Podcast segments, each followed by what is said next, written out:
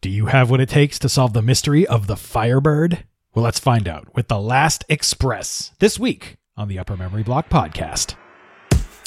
So what shall it be? Do you join the Unity, or do you die here? Join. Die! Join.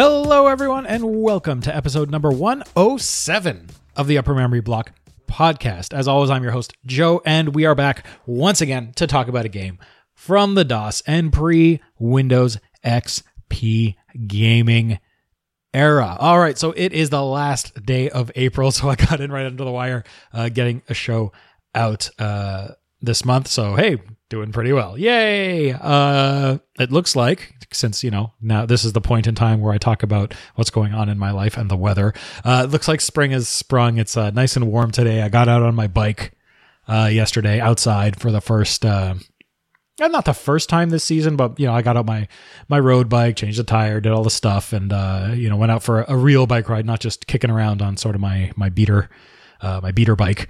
And uh, yeah, you and baby, you and toddler, whatever we want to call her, is doing uh, super well, ex- impressing us more and more every day with all of her uh, her smarts and all all that noise. And uh, yeah, so you know, overall things are uh, are going pretty well. So uh, you know, I think we've got um, a lot of stuff to talk about in this episode. So let's just get right to it.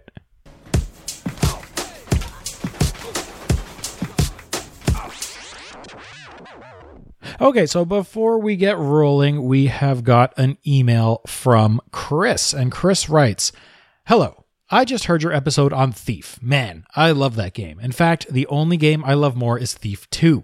Anyway, I just looked at your back catalog and I was somewhat surprised to see that you have never done a show about Deus Ex, another great sneaker. Is it too young for your podcast or is there another reason for you not to cover it?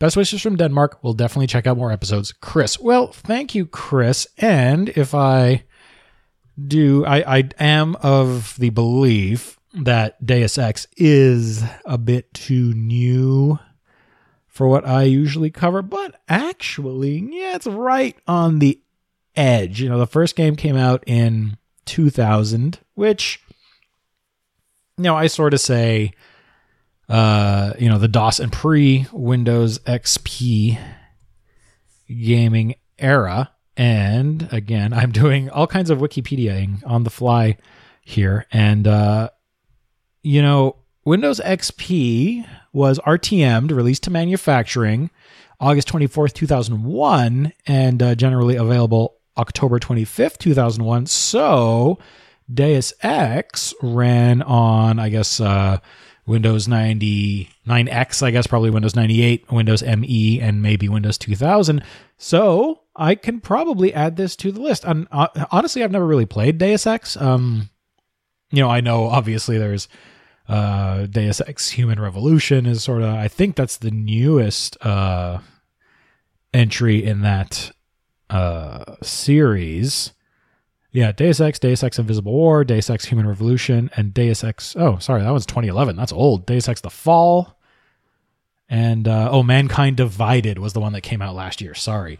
Uh, yeah, so, you know, probably if I were to cover it, uh, I'd focus definitely on the that first game. But, you know, sometimes covering things that start in the era and then move out of it, uh, you know, gives us a bit of a change of, uh, change of pace and stuff like that. So, um, you know, it's it's definitely uh, definitely a possibility. It would be entertaining watching me play it because I'm really bad at sneaking around in uh, you know sneaking games. So, uh, yeah, I think I will uh, I will add it to the uh, to the Trello board, and uh, you guys can vote on whether or not uh, you want me to cover it. And you know, I might just throw it in because you know I take your suggestions on what you want me to cover, but uh, sometimes I like to mix things up. So you know, sometimes it, it allows me to talk about like 3D graphics cards and and you know more modern sort of like you know Pentium twos, Pentium threes, that that sort of stuff. And uh, yeah, always nice for a little change of pace. So that's it for the pre-show emails. Let's jump right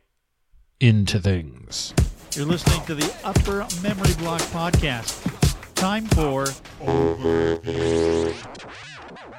All right. So, hey, not a lot of uh, preamble this time around. So, this time we've got an interesting one The Last Express. Now, The Last Express is a single game developed by Smoking Car Productions, who is a uh, developer you may have not heard of. And, uh, and it was published by someone we haven't spoken much about on this show, a Broderbund Software. And this all went down a bit later. You know, speak of the devil, we were just talking about Deus Ex. This is also a little later in the show's usual time frame, uh, in 1997. As we do, let's uh, let's talk genre. Uh, ostensibly, that's a very fancy word, but uh, it is appropriately used right now. Ostensibly, this is an adventure game. Uh, the Last Express does contain all the trappings we are used to in adventure gaming. You know, you control a single protagonist's actions through a story. And as that story progresses, you're faced with any number of challenges in a more standard adventure game, I would say. These usually take the form of puzzles. And uh, those puzzles can pretty much, as I, I fond of you know, saying, uh, they can take any form. They may require you to have knowledge of people, places, events, or objects in and around the game world. Uh, they may also comprise things like uh, logic, timing, or even, perish the thought, reflexes in the form of every adventure gamer's nightmare, the arcade action sequence. Uh, puzzles may or may not be solved via things like interaction, observation, collecting and acting on items in the world via, you know, some form of inventory type interface. Uh, you know, as you progress through the game, more aspects of the story are revealed to you, and it, you know, until the in the ultimate scene or confrontation or whatever type of resolution uh, you you care to uh, think about, you know, that gets reached, that gets resolved one way or the other, and the game ends. You're listening to the Block Podcast. Okay, story time. So, The Last Express is uh, very aptly named for uh, a few reasons. The first and most obvious reason for this is the setting. Now, unlike other adventure games that span multiple locations, multiple time frames, uh, you know, have very expansive uh, geographies, if you will, uh, this game is much tighter in scope. We'll get into that in detail a bit later, but uh, let's start at the start. So, as we begin, it is July 24th, 1914, and we find ourselves in Paris, uh, more specifically at Gare de l'Est, uh, a railway station in the 10th arrondissement. If uh, you know you've been to Paris, uh, the Gare de l'Est is one of the largest railway stations in the city, and as of October 4th, 1883, it served as the starting point for the main focus of our game, the Orient Express. Yes, the last express takes place entirely aboard the six car train on its three day journey from Paris to Constantinople, also known as Istanbul these days. Now, this may or may not mean much to you, so let's dive a little bit deeper into things here. So, even if you don't have any specific knowledge of it, most people have at least a passing recognition of the Orient Express through its references in popular culture, from novels to movies to television shows uh, to other video game and tabletop games, all kinds of stuff. The Orient Express is referenced everywhere. Uh, the Orient Express Wikipedia page lists over 70 different references to this train.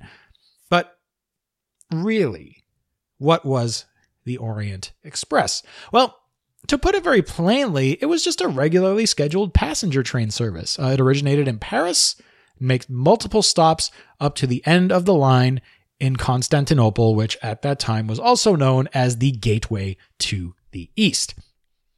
Now, despite the fact that the Express was touted as eh, just another rail service, it really was much more than that. The Orient Express itself was a comparatively luxurious train uh, its oak and teak wood passenger cars were very well appointed with comfortable sleeping surfaces, dining and smoking car, and uh, sealed baggage cars to dispense with the unpleasantness of customs checks in a Europe that, uh, in you know 1914, was careening toward a state of conflict. Now, as the main linkage to the east, the Express attracted an interesting and generally fairly eclectic passenger list. Uh, generally, the more well off cultural elite of Europe, Russia, and Western Asia would find themselves uh, in the tight spaces of the enclosed train, uh, you know, mixing, sharing space in ways that had not really uh, been possible before. Uh, the Orient Express became known as a place to mix with the who's who of the Western world's influencers. Uh, this had all, this also led to a reputation of of intrigue and luxury that made the Orient Express pretty well known across the world. So historically, uh, the service ran nonstop from its inception in 1883 straight until the outbreak of World War One. Now, if we look at that starting gate, uh, date of the game, July 24th, 1914, and we do a little bit of math, the three day trip takes us to July 27th, 1914. Checking another one of our history books, we see that World War I broke out, or was declared, or whatever you want to call it, on July 28th, 1914. So the train we are on truly is the last trip of the Orient Express until service resumed after the war. Uh, we really are on the last express here. So, background aside, let's talk about the setting and the story from a more adventure game perspective. So, you play Robert Cath, who is an American doctor, and not all is well in your world. It turns out that uh, you became sort of mixed up in uh, some unpleasantness that resulted in the death of an Irish police officer. Uh, as a result of this, British and French authorities are on your trail as a prime suspect in this murder. Uh, you're not okay with this. Luckily, your good friend Tyler Whitney has recently extended an invitation to you via Telegram. Cath, have come across something exceptional. More your line than mine. Depart Orient Express, 7 p.m. Friday, Gare de l'Est. You're the only one I can trust. Your pal, Tyler. P.S. Hope you're not still angry about what happened in Cuba. So, given your precarious legal situation, train ride seems like a pretty good idea. So, you quickly reply, saying you'll meet him on the train. Eventually. I accept. Need to get out of town for a while anyway. Book double compartment in your own name. Don't mention mine. Maybe a little late. I'll meet you on the train. Cath. P.S. Still angry about Cuba. So this leads us into the intro. Uh, we are presented with Gare de l'Est and the Orient Express, and uh, the all aboard call is sounding. A young man wearing a green jacket leans out of the train and is clearly looking for someone. Could this be Tyler? Well, based on that information that we just listened to, probably not. Either way, as the train begins to pull away, uh, the man shrugs and retreats back into uh, into the safety of the uh, sleeping car. So the express pulls out into the French countryside, and uh, as it does that, we hear a motorcycle uh, off in the distance. It quickly approaches the train, and uh, we see that the bike has two riders. One wearing a cap and goggles, and uh, who is controlling the bike, and another young, pretty well dressed man balancing on the back. The bike rides up alongside the last sleeper car, and the man takes a leap, grabbing onto the railing of the exterior door. Uh, he waves goodbye to his chauffeur, who turns out to be a red haired woman. Uh, she rides off, and the man, who it turns out is Robert Cath, our main character, enters the Orient Express without being on the passenger list and most assuredly without a paid ticket. Once through the door, the game begins.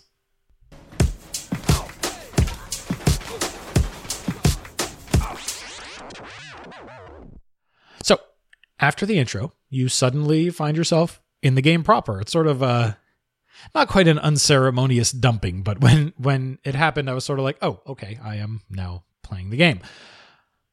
Uh, your first goal should, of course, be to find the double compartment that Tyler booked for the two of you without your name on it, of course. Excuse me. Can you tell me which compartment is Tyler Whitney's? The American gentleman is in the first sleeping car. So we view the world in what I would say again is is less than the standard adventure game perspective. Uh, we're not in the animated and hand painted third person fixed room camera views of Sierra and LucasArts here. Uh, we see things through Tyler's eyes in first person view. Uh, the navigation controls are more akin to, I'd say, Myst than anything.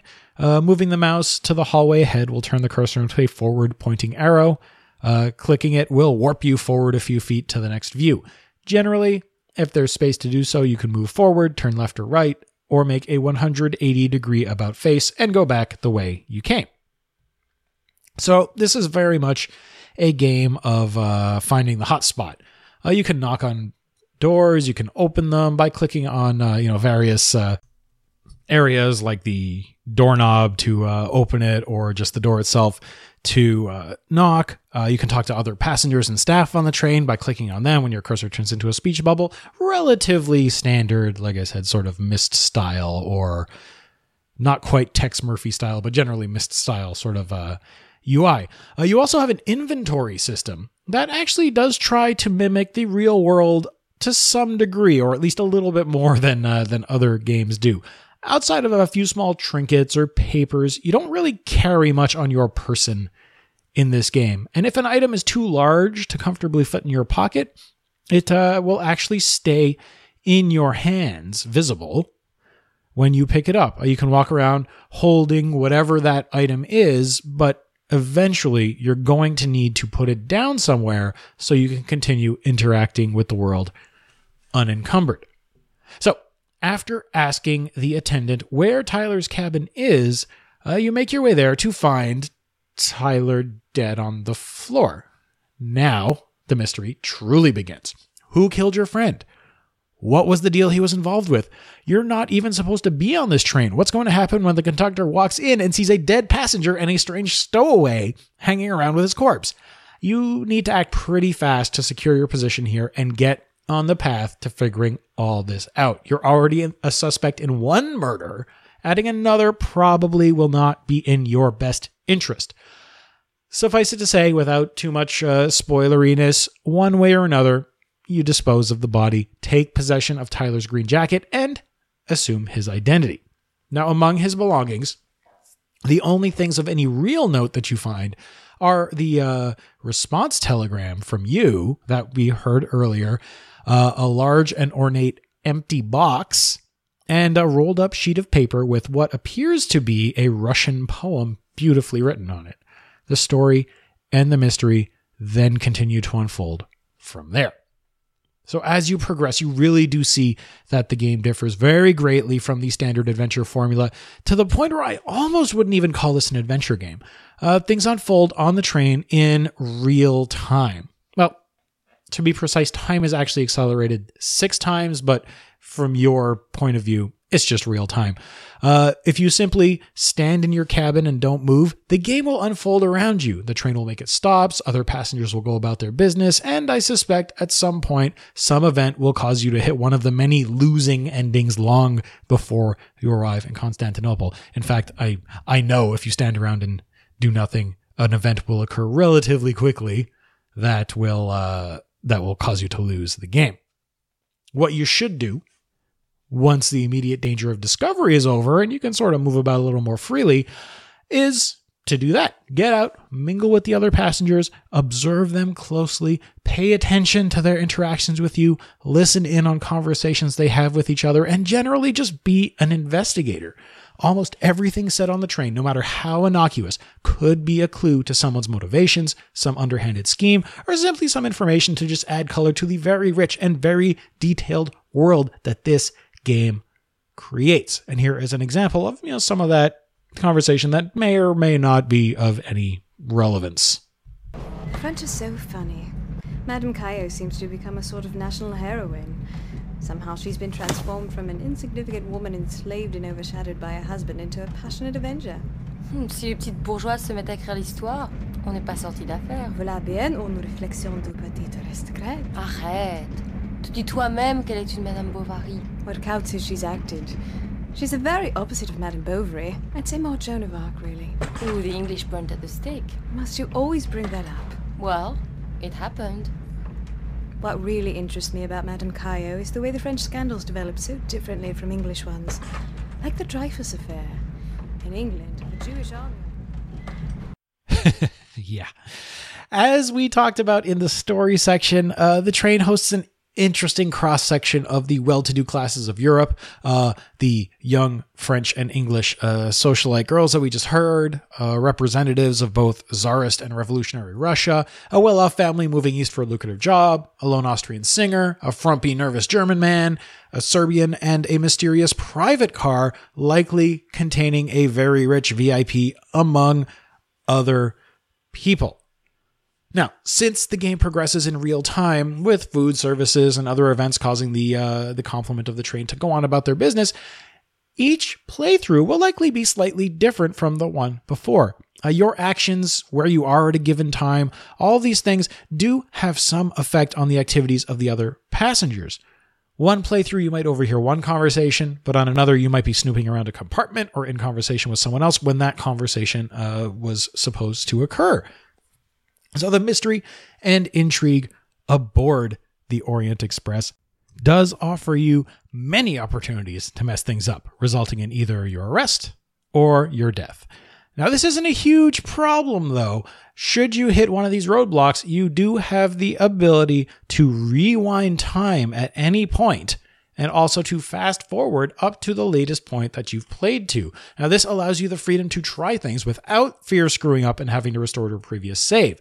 In fact, this game does not really even have the concept of save games, but more like checkpoints that get set whenever you jump to the pause screen or exit the game. But again, uh, on the pause screen, there is this sort of very ornate clock that you can use to basically scrub around to any point in the past that uh, on the route that you want. Now, the deep, complex, and interesting story unfolds as you approach Constantinople and also the outbreak of the First World War. Now, if you've done things properly, you find out how your friend died, what his deal was, and whether or not you are in a position to fulfill it yourself. You're listening to the Upper Memory Block Podcast. Time for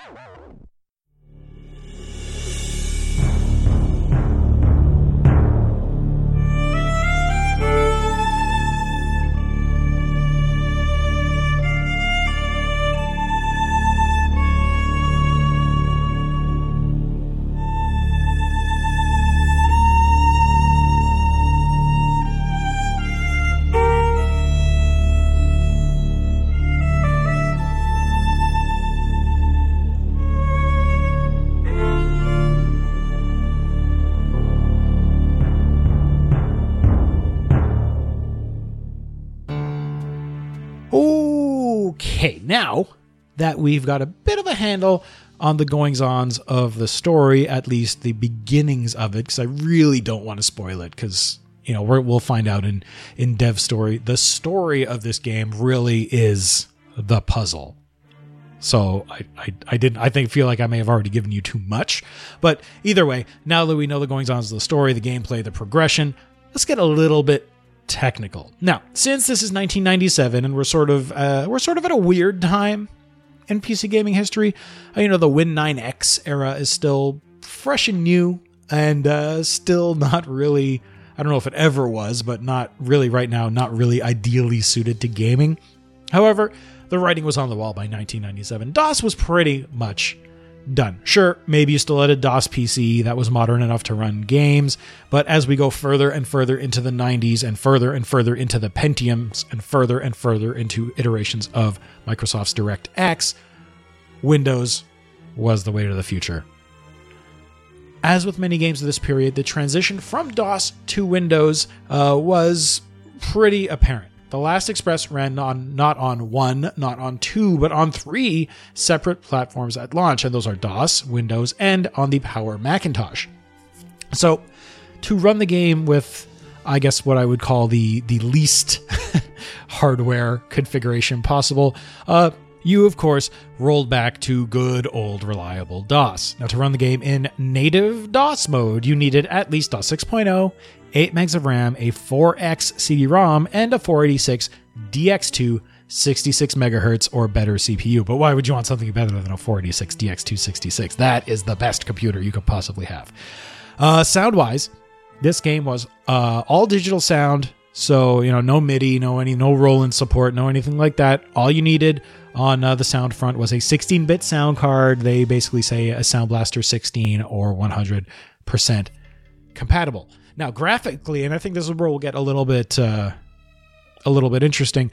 Uh, we're in the realm of SVGA, and um, interestingly, and uh, the SVGA spec is, is a little bit. Uh, it's not really a spec. It's more of just like a suggestion. So, you know how we always talk about like you know EGA is 320 by 216 colors, VGA is generally 320 by 200 256 colors, and when I talk about the beginnings of SVGA, I talk about 640 by 480 at 256 colors. That is not that that 256 color depth is not part of the SVGA spec necessarily. Uh, this game, being that it's a little bit more uh, modern, uh, runs in what they still call SVGA, but at 640 by 480 and a color depth of 16 bit, which um, basically means 2 to the 16 or 65,536 colors. Uh, you know, 256 colors is is 8 bit color, so that's you know 2 to the uh, 2 to the 8, which is 256, and 16 bit 2 to the 16, 65,000 colors. Uh, interestingly, the manual explicitly states that you need either a graphics card which supports a VESA local bus, which I've explained in a relatively recent episode, uh, or simply PCI video. Again, here we're seeing a passing of the torch from older ISA based interfaces, such as, you know, just more traditional ISA and VESA local bus, which is faster than ISA but is still an ISA based standard uh, to the more modern PCI cards that are still actually in some degree of use for sort of backwards compatibility reasons to this day. So, reading a little bit about PCI, uh, some, some interesting tidbits came up because I don't get to talk about games this modern. Uh, generally, I don't usually get to talk about PCI, so I'm going to take my chance and nerd out about PCI. So, of course, PCI stands for Peripheral Component Interconnect, and it was designed to present, much like a USB to in, in a slightly different frame of reference, uh, it was designed to prevent, present a standard interface for peripherals to use to communicate with a processor. Uh, the thing I didn't really realize is that all peripheral devices talk on the PCI bus, whether they are on board or peripherals installed in expansion slots. I, I always thought that it was just the expansion slots that use the PCI bus. But, uh, you know, onboard devices, especially these days, like sound cards, network cards, modems, USB or serial expansion ports, all that stuff, if they are on the board, were referred to as planar devices. That is, they are on the same plane as the PCI bus, uh, either soldered to the board as integrated circuits or uh, or other things like that. In addition, your standard PCI expansion cards that we're all used to also fall into this same processor bus pipeline, and in this way. All of the peripherals attached to a machine, whether they came on the motherboard or you added them after the fact, are handled via the same communications mechanism. So PCI was replacing ISA for common applications and also uh, replacing VESA Local Bus on the graphics front. Now, well, the PCI interface was faster than traditional ISA. It was not actually faster than VESA Local Bus. In fact, in some cases, it was even ever so slightly slower. However, the fact that video card manufacturers and other peripheral manufacturers as well could build a single interface or build to a single interface and a single specification that was worth sort of the, the technology conversion even though they weren't getting a lot more in uh, performance. Now on top of that the other major advantage that pci had over older interfaces and i, I totally remember this being a, a huge selling point was auto configuration, which Microsoft or Windows or whatever just dubbed plug and play. Now, with older ISA cards, I'm sure a lot of you remember all this. Uh, you had to put, you know, install the card in the slot and then manually install drivers and start try and configure, you know, your your IRQs and your DMAs and uh, and all of that. Uh, basically, telling the computer, "Hey, I just installed this particular thing and I installed it here, and these are the settings that you should use to access it.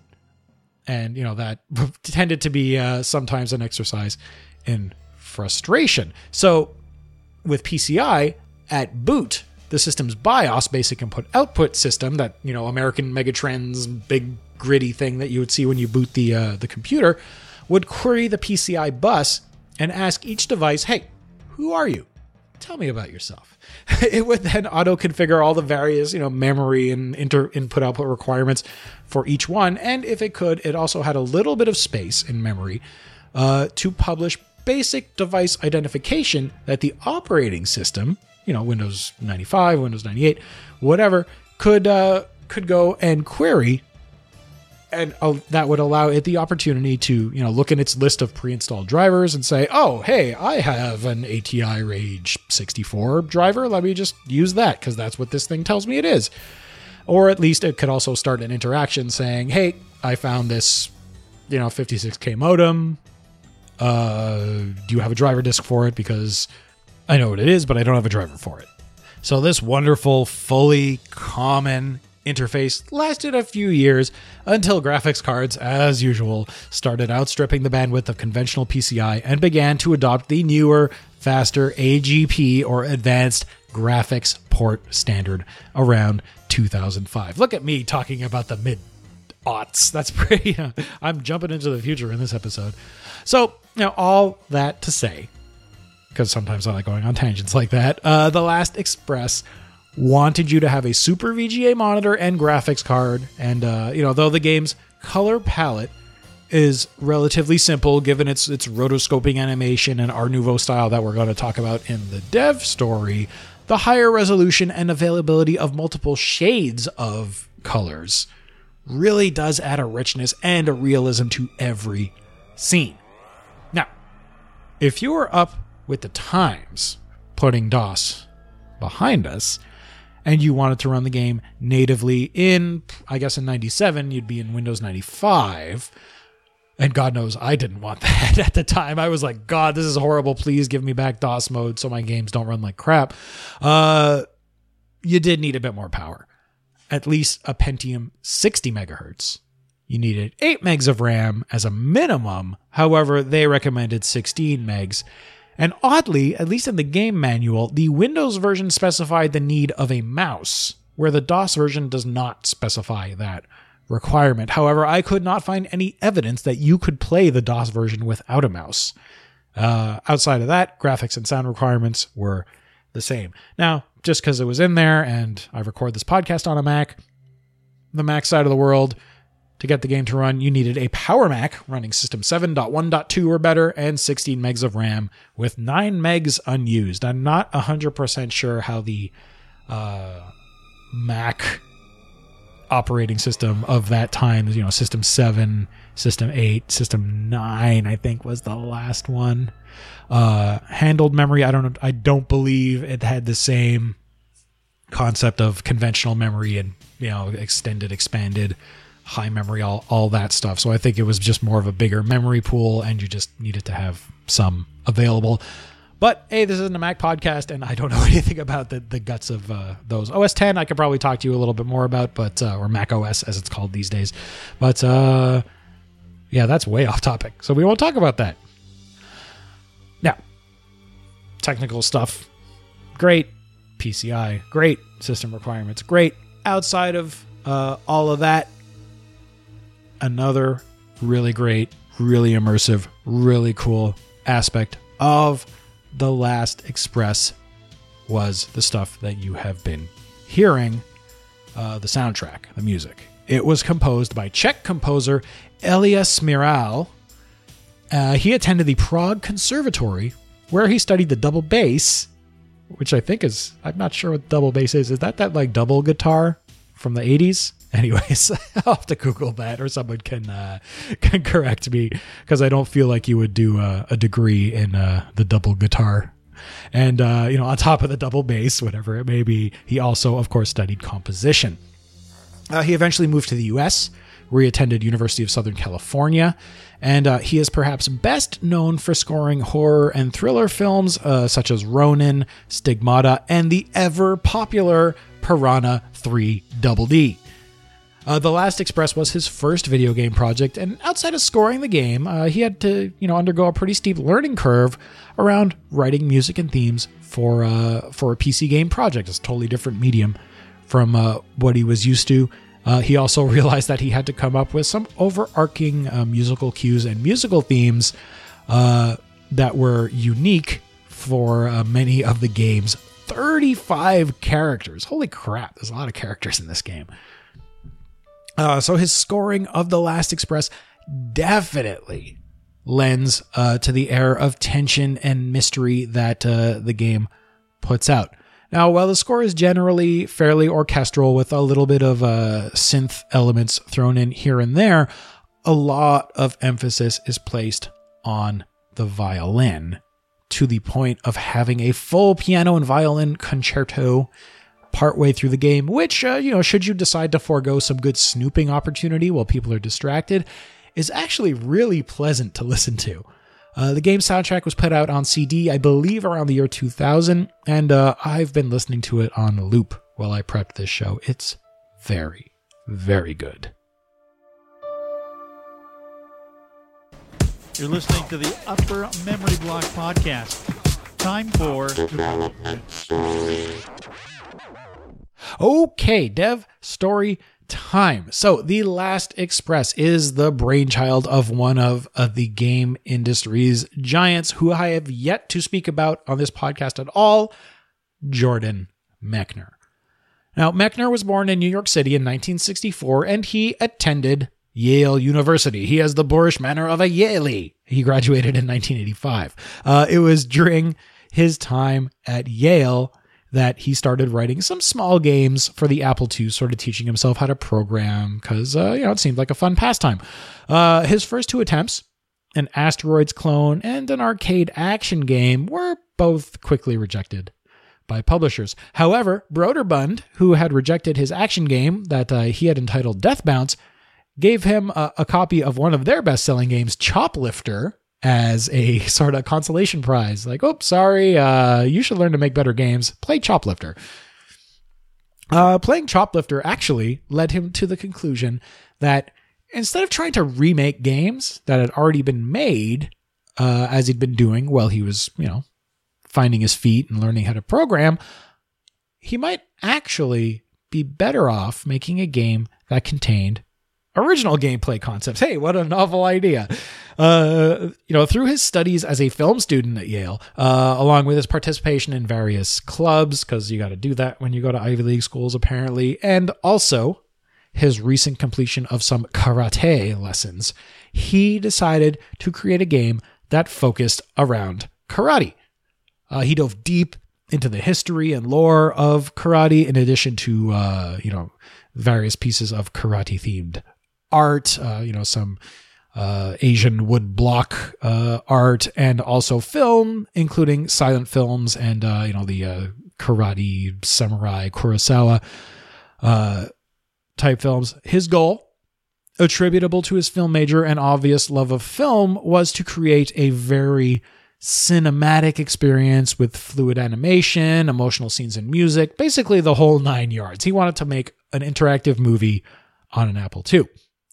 Of course, the Apple II, I know from experience, being that the Apple II was my first computer, was was a pretty limited uh, platform, and you know he had to work within those limitations to do what he wanted to do. Uh, the system could only put out eight frames per second of animation, and to get those eight frames out of the computer, you could not play music while animation was happening, so you really could not render very complex scenes. Despite this, uh, he would accomplish his task. Uh, the art and animation in his karate game, Karateka, Karateka, Karateka, Karateka. That sounds gross. Anyways, Karateka was, uh, you know, it was immensely fluid, even by today's standards, animation wise. Uh, he accomplished this via rotoscoping, which is an effect that would become a hallmark of his games. Uh, basically, to animate the combatants in Karateka, which is what I'm going to call it. uh, he took film of a karate instructor and uh, hand drew animation over each frame of film of the instructor performing, you know, various moves and stances that uh, you see in the game. These drawings would then be digitized and interpolated down to the 8 frames per second that the Apple II could put out.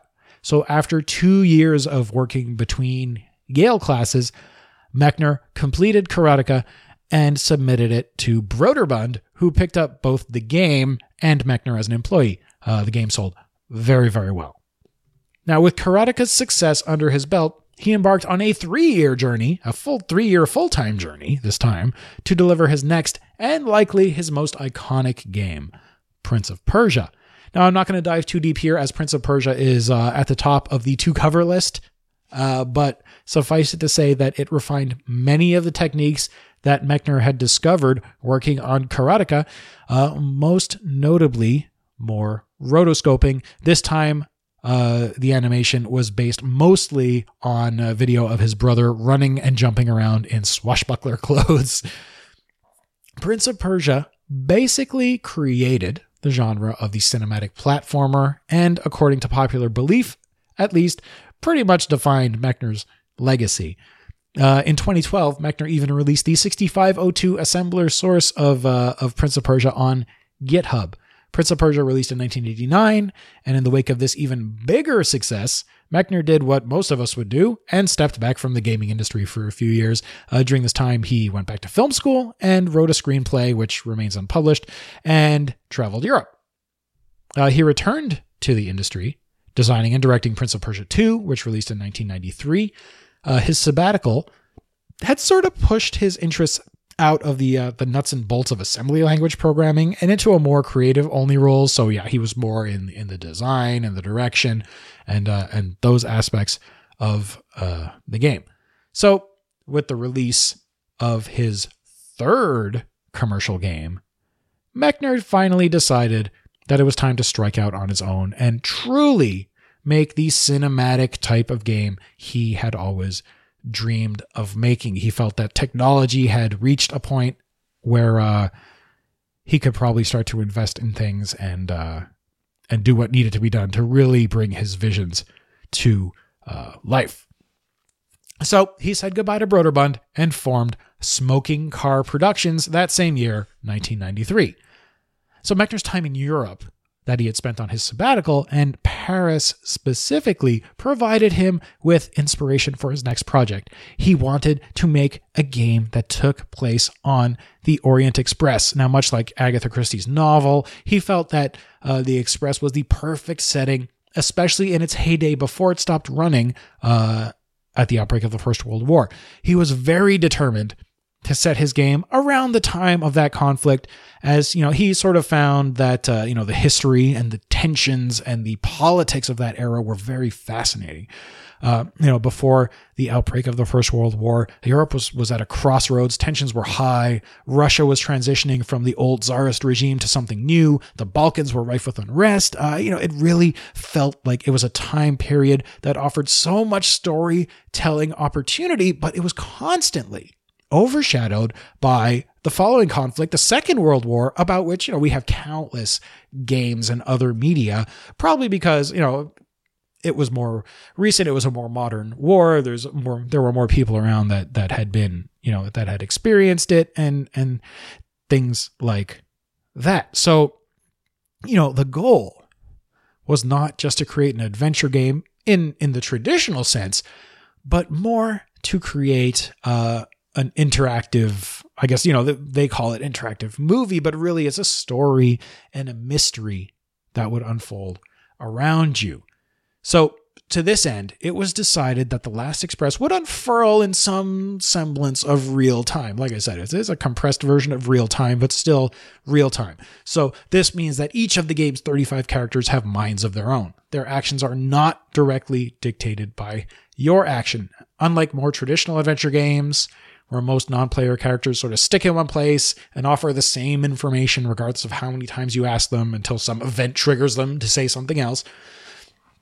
Uh, you know, characters in the Last Express were designed to move about the train on their own schedule with their own motivations, with the player's action potentially adjusting that schedule, but generally having them do their own thing.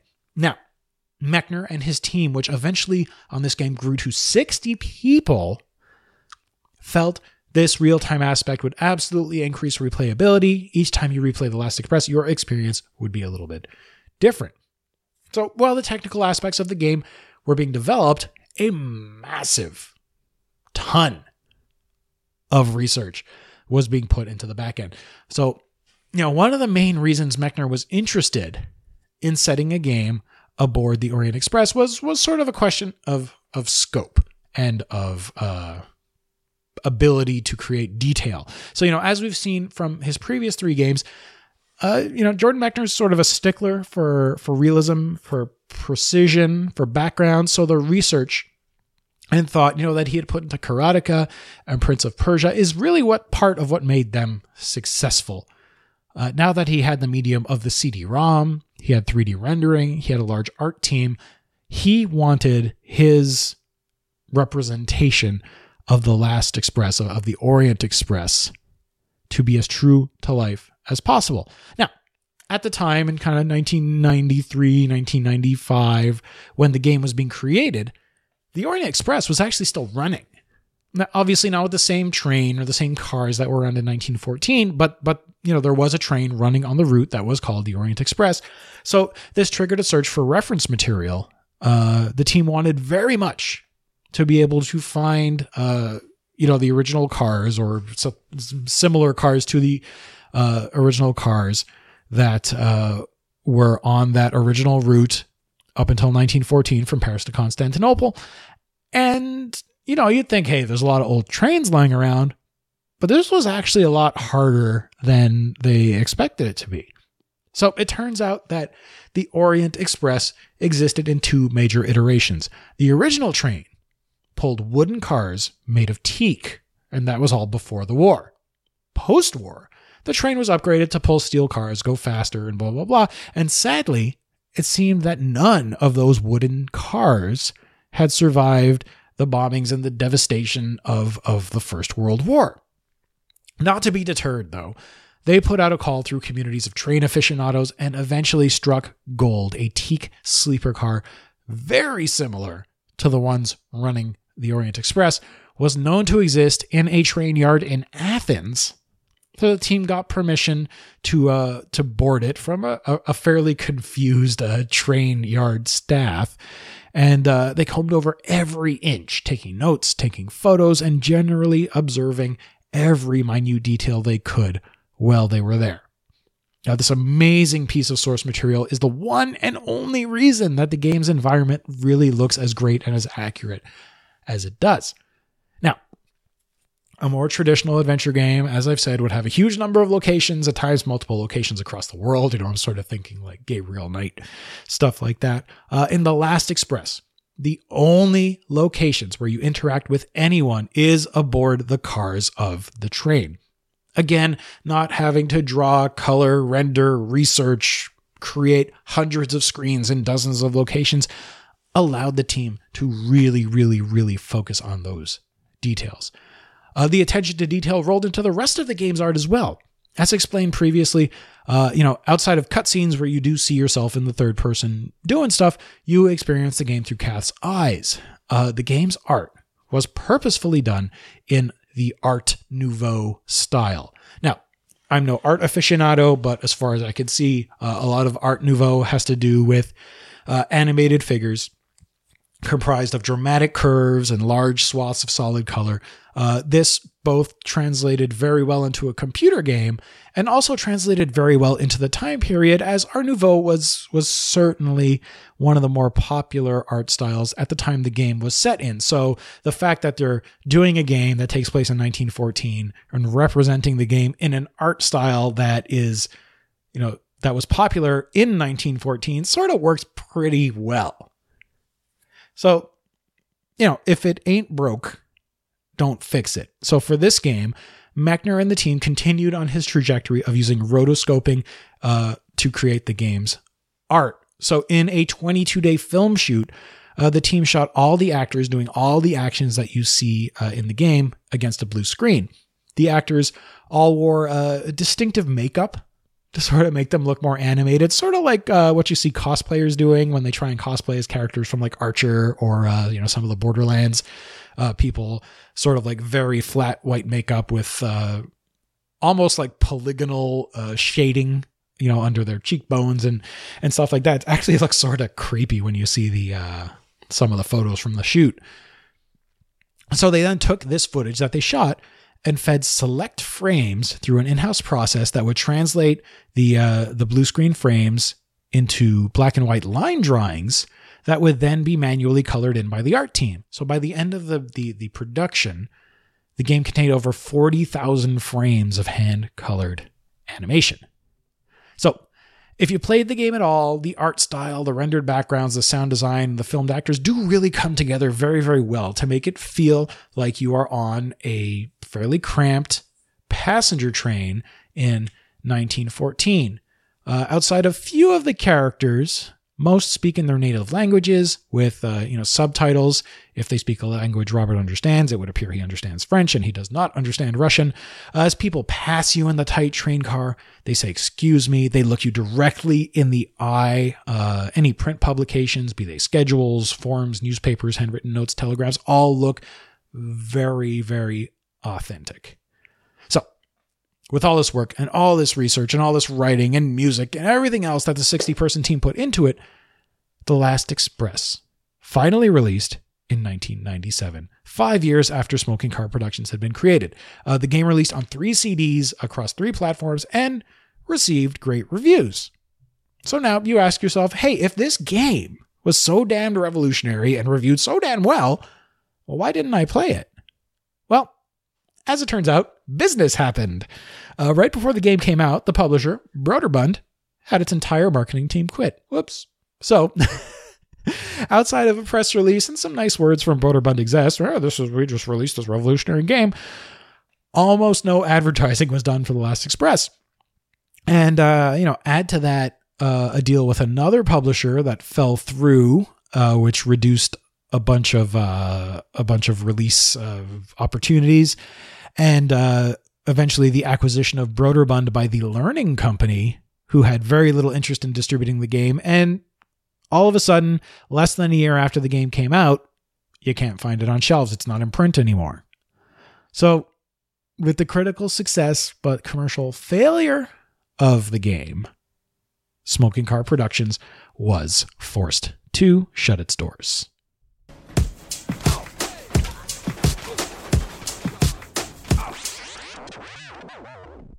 So, where can you get The Last Express today? Well, oddly, despite its status as a commercial failure, you can get this game a lot of places. Uh, in 2011, a collector's edition of the game, including the soundtrack, a walkthrough, and uh, a making of video, was released on GOG by Phoenix Licensing, who, through you know all the licensing stuff, eventually got their hands on the rights to the game. Uh, in 2012 and 2013, iOS and Android ports of the game were released, and also in 2013, a gold edition was released on Steam with uh, you know some quality of life improvements, UI, a hint system, blah blah blah. Say whatever is in your mind freely. Our conversation will be kept in strict confidence. Okay, so we have one uh, voicemail, which is good because it's relatively lengthy, from uh, my good pal Greg of the SNES podcast. So Greg does not just play SNES games; he also played The Last Express. So take it away, Greg. Hello, Joe and fellow podcast listeners. Greg, aka Blazer here. I wanted to drop a quick message about one uh, uh, about this game since you're covering one of my favorite games, uh, PC games of all time. That is in your podcast this time, The Last Express. I did not play this immediately when it first came out. I picked this game up as part of a uh, bargain uh, sale that Interplay, for some reason, was having several years after the game came out. Maybe Interplay got the rights to release the game later on as part of a budget release. I'm not really quite sure about that. But anyway, that's how I got my copy of it. Um, and I really fell in love with the game right away. I'm a, I, I'm a fan of adventure games anyway, and uh, and this is definitely an underrated gem. Whenever anybody asks me about some like you know some great classic PC games that that maybe gotten overlooked, I always bring up Last Express because it's a very like unique game. Uh, I'm not even, I'm not even like really sure like where to start talking about how good this game is. Um, uh, uh, to start off with, the graphics are just absolutely gorgeous. They're done in that really uh, classic Jordan Mechner style, similar to what he used for Prince of Persia, and they're of that style that always looks good in a game, no matter how old the game is. There, there really, there really hasn't been anything quite like this game uh, since it came out in '97. Hard to believe it. It's hard to believe it's 1997 because it doesn't because it doesn't really look like a game that old. But uh, yeah, there have been some indie games that have used similar graphic styles in recent years, but nothing really quite quite up to this scale, and, and it really shows. Um, the whole atmosphere of the game of the game to move around the move the train is just, like just amazing. Um, I'm a history major, so I definitely eat up this stuff as far as the background and the history history of this game because you're because because the name implies you're on the last Orient Express going from Paris to Paris to Constantinople before before the train gets shut down on World War One. This game takes place the days right before the war started, and you can read about it. They had the things happening in the newspaper and hearing the conversations of the, the people on the train about it. So there's all kinds of extra history and and, uh, and in-depth stuff they go into in this game if you want to. Not required, but it certainly helps uh, helps add to, add to the fun and the atmosphere. And speaking about that, the conversations and the languages used in this game are just amazing.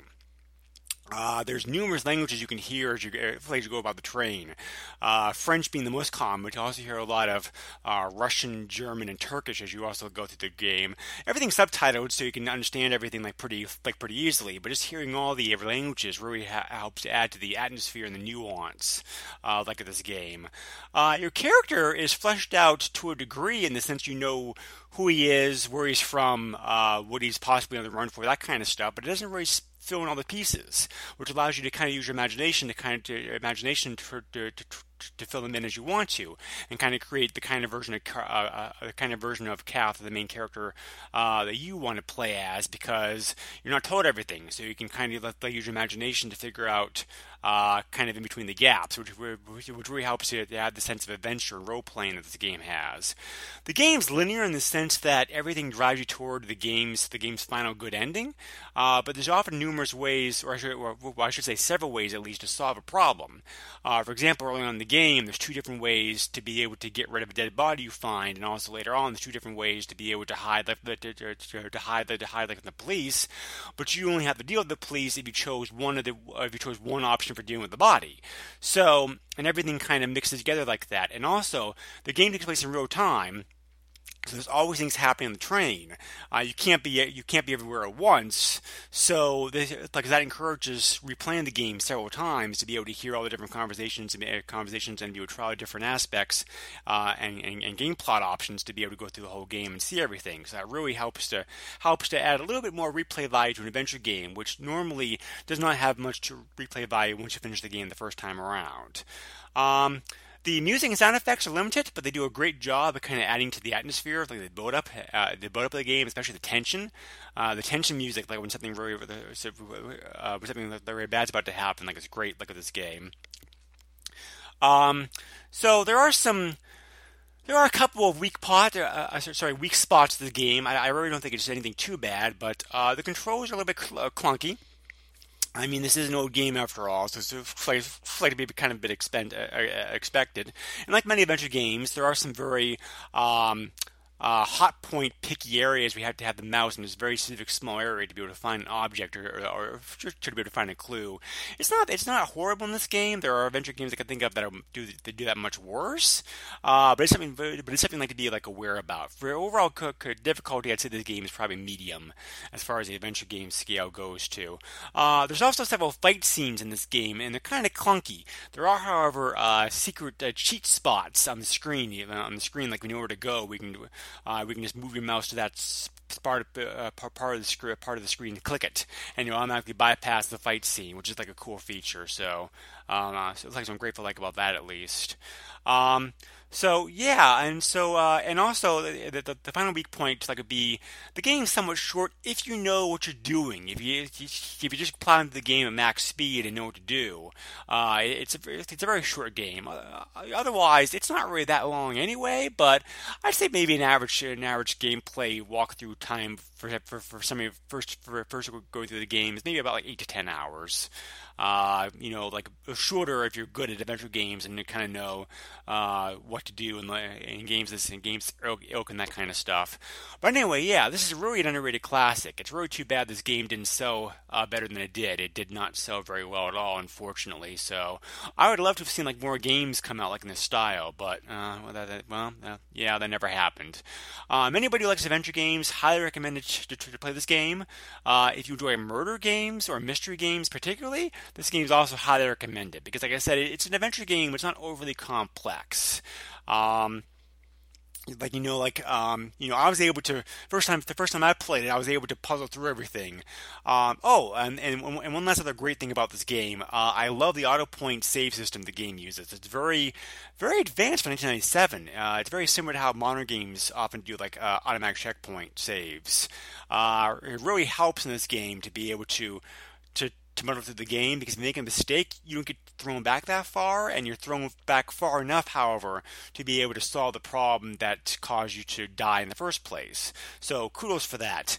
Very forward-thinking game in, in several ways, and just really just kind of a twilight to the adventure to, to, to, like the adventure game period because adventure games are all the rage in the late 80s and 90s thanks to things companies like Sierra um, and uh, LucasArts and that kind of stuff. And this is kind of the twilight song, I think, for that for like that time period.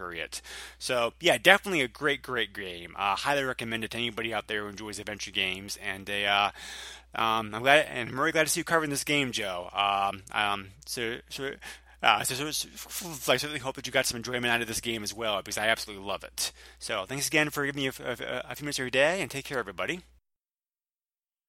Well, thank you so much, Greg. That was a great, uh, great summary, great, great memories, great, uh, great opinions, and all of that. And if you guys ever want to send in uh, a voicemail, greatly appreciated. And uh, yeah, just record them like that and fire them off. You are listening to the Upper Memory Block Podcast. Wow, you know it's funny. Whenever I uh, I prep these shows, I'm always like, ugh, I'm never going to find anything to talk about with these uh, with these games and it's not going to be, you know, I'm not going to be able to fill out a whole show and blah, blah, blah, blah. And all of a sudden I've been talking for an hour. So I guess uh, I shouldn't doubt myself because I always end up finding something to say. Uh, so down to it. Does The Last Express hold up today? And maybe the more basic question here is Is The Last Express still fun? Well, let me put it this way I had no experience with this game and had no idea what to expect from it. And damn it, if I wasn't pleasantly surprised. Uh, the attention to detail put into this game, as I've mentioned, you know, repeatedly, is apparent all the way through in all aspects of it. Uh, the atmosphere on the train, the ambiance of overhearing conversations in you know whether you're in the same car or through doors uh, the noise of the train the very moving music the great voice acting from the massive cast of characters is totally engrossing. Uh, the art nouveau style and more sort of comic book like still frame animation gives the game a distinctive timeless look that uh, i think greg even mentioned it in his uh, voicemail. You know it, it sort of makes it look at least to me really like like an indie game that came out you know this year. Uh, it also helps that the main character's voice sort of reminds me of Nathan Fillion. Again, that's just my opinion. I don't know. I sort of found it comforting. Uh, the game has humor, it has intrigue, it has tension, it has mystery. Uh, the fact that everything unfolds in real time is just very cool and very unique. I don't really feel like uh, an, another adventure game has done it in sort of the same way as effectively like i know you know games like like blade runner and stuff sort of have this like these trappings of real time but really it's just like these events that would tend to expire. It's not the whole game taking place uh in a in a timer. So you know if you're interested in a mystery if you're interested in the very intriguing time leading up to the start of World War One, if you like playing a fun and interesting game, play The Last Express.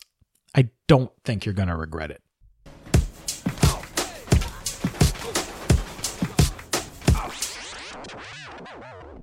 So that's that. Uh, thanks for hanging out with me yet again. Thanks to those who sent stuff in. Next time, I'm going to be going back to a more familiar developer, but with a less familiar genre. I'm planning to cover Sierra's Dr. Brain series of edutainment titles. I'm pretty sure this is the first uh, set of edutainment games I cover in, uh, you know, six years of this uh, of this show. So, with that in mind, you please are very highly encouraged to send email or audio comments to podcast at umbcast.com. Thank you to Rick Moyer for his great audio work. You can find him over at moyermultimedia.com. Uh, don't forget, if you enjoy the show, you can support me over at patreon.com slash umbcast. You can check out the show notes for this episode and all the other episodes that we've done at umbcast.com. Join the Facebook group, facebook.com slash group slash umbcast. Find the show on Twitter at twitter.com slash umbshow. And uh, you can also find the show on YouTube over at youtube.com slash umbcast. I've actually really ramped up uh, the stuff that I'm doing over on the YouTube channel. You can find uh, two uh, Last Express sort of research partial playthrough videos. Uh, I started doing a couple of streams here and there. Uh, I streamed a bunch of SimCity 2000, and I very recently completed, uh, I guess, what I will call my first officially completed uh, Let's Play or UMB plays, if you want to call it that, of uh, Wing Commander 2. It's an eight part series where I play through the entire game. Uh, came out over eight weeks and it, uh, it just wrapped up last week. So if you want, go over there, check me out. If you want to, want to watch me play through, uh, through Wing Commander 2, I've got another series up and coming. And uh, yeah, so tons of stuff going on over at the YouTube channel. Uh, you can subscribe to the show on iTunes, stream us live at Stitcher Radio, all that stuff. So that is that. And we will see you next time with Dr. Brain here in the upper memory block. Battle control terminated.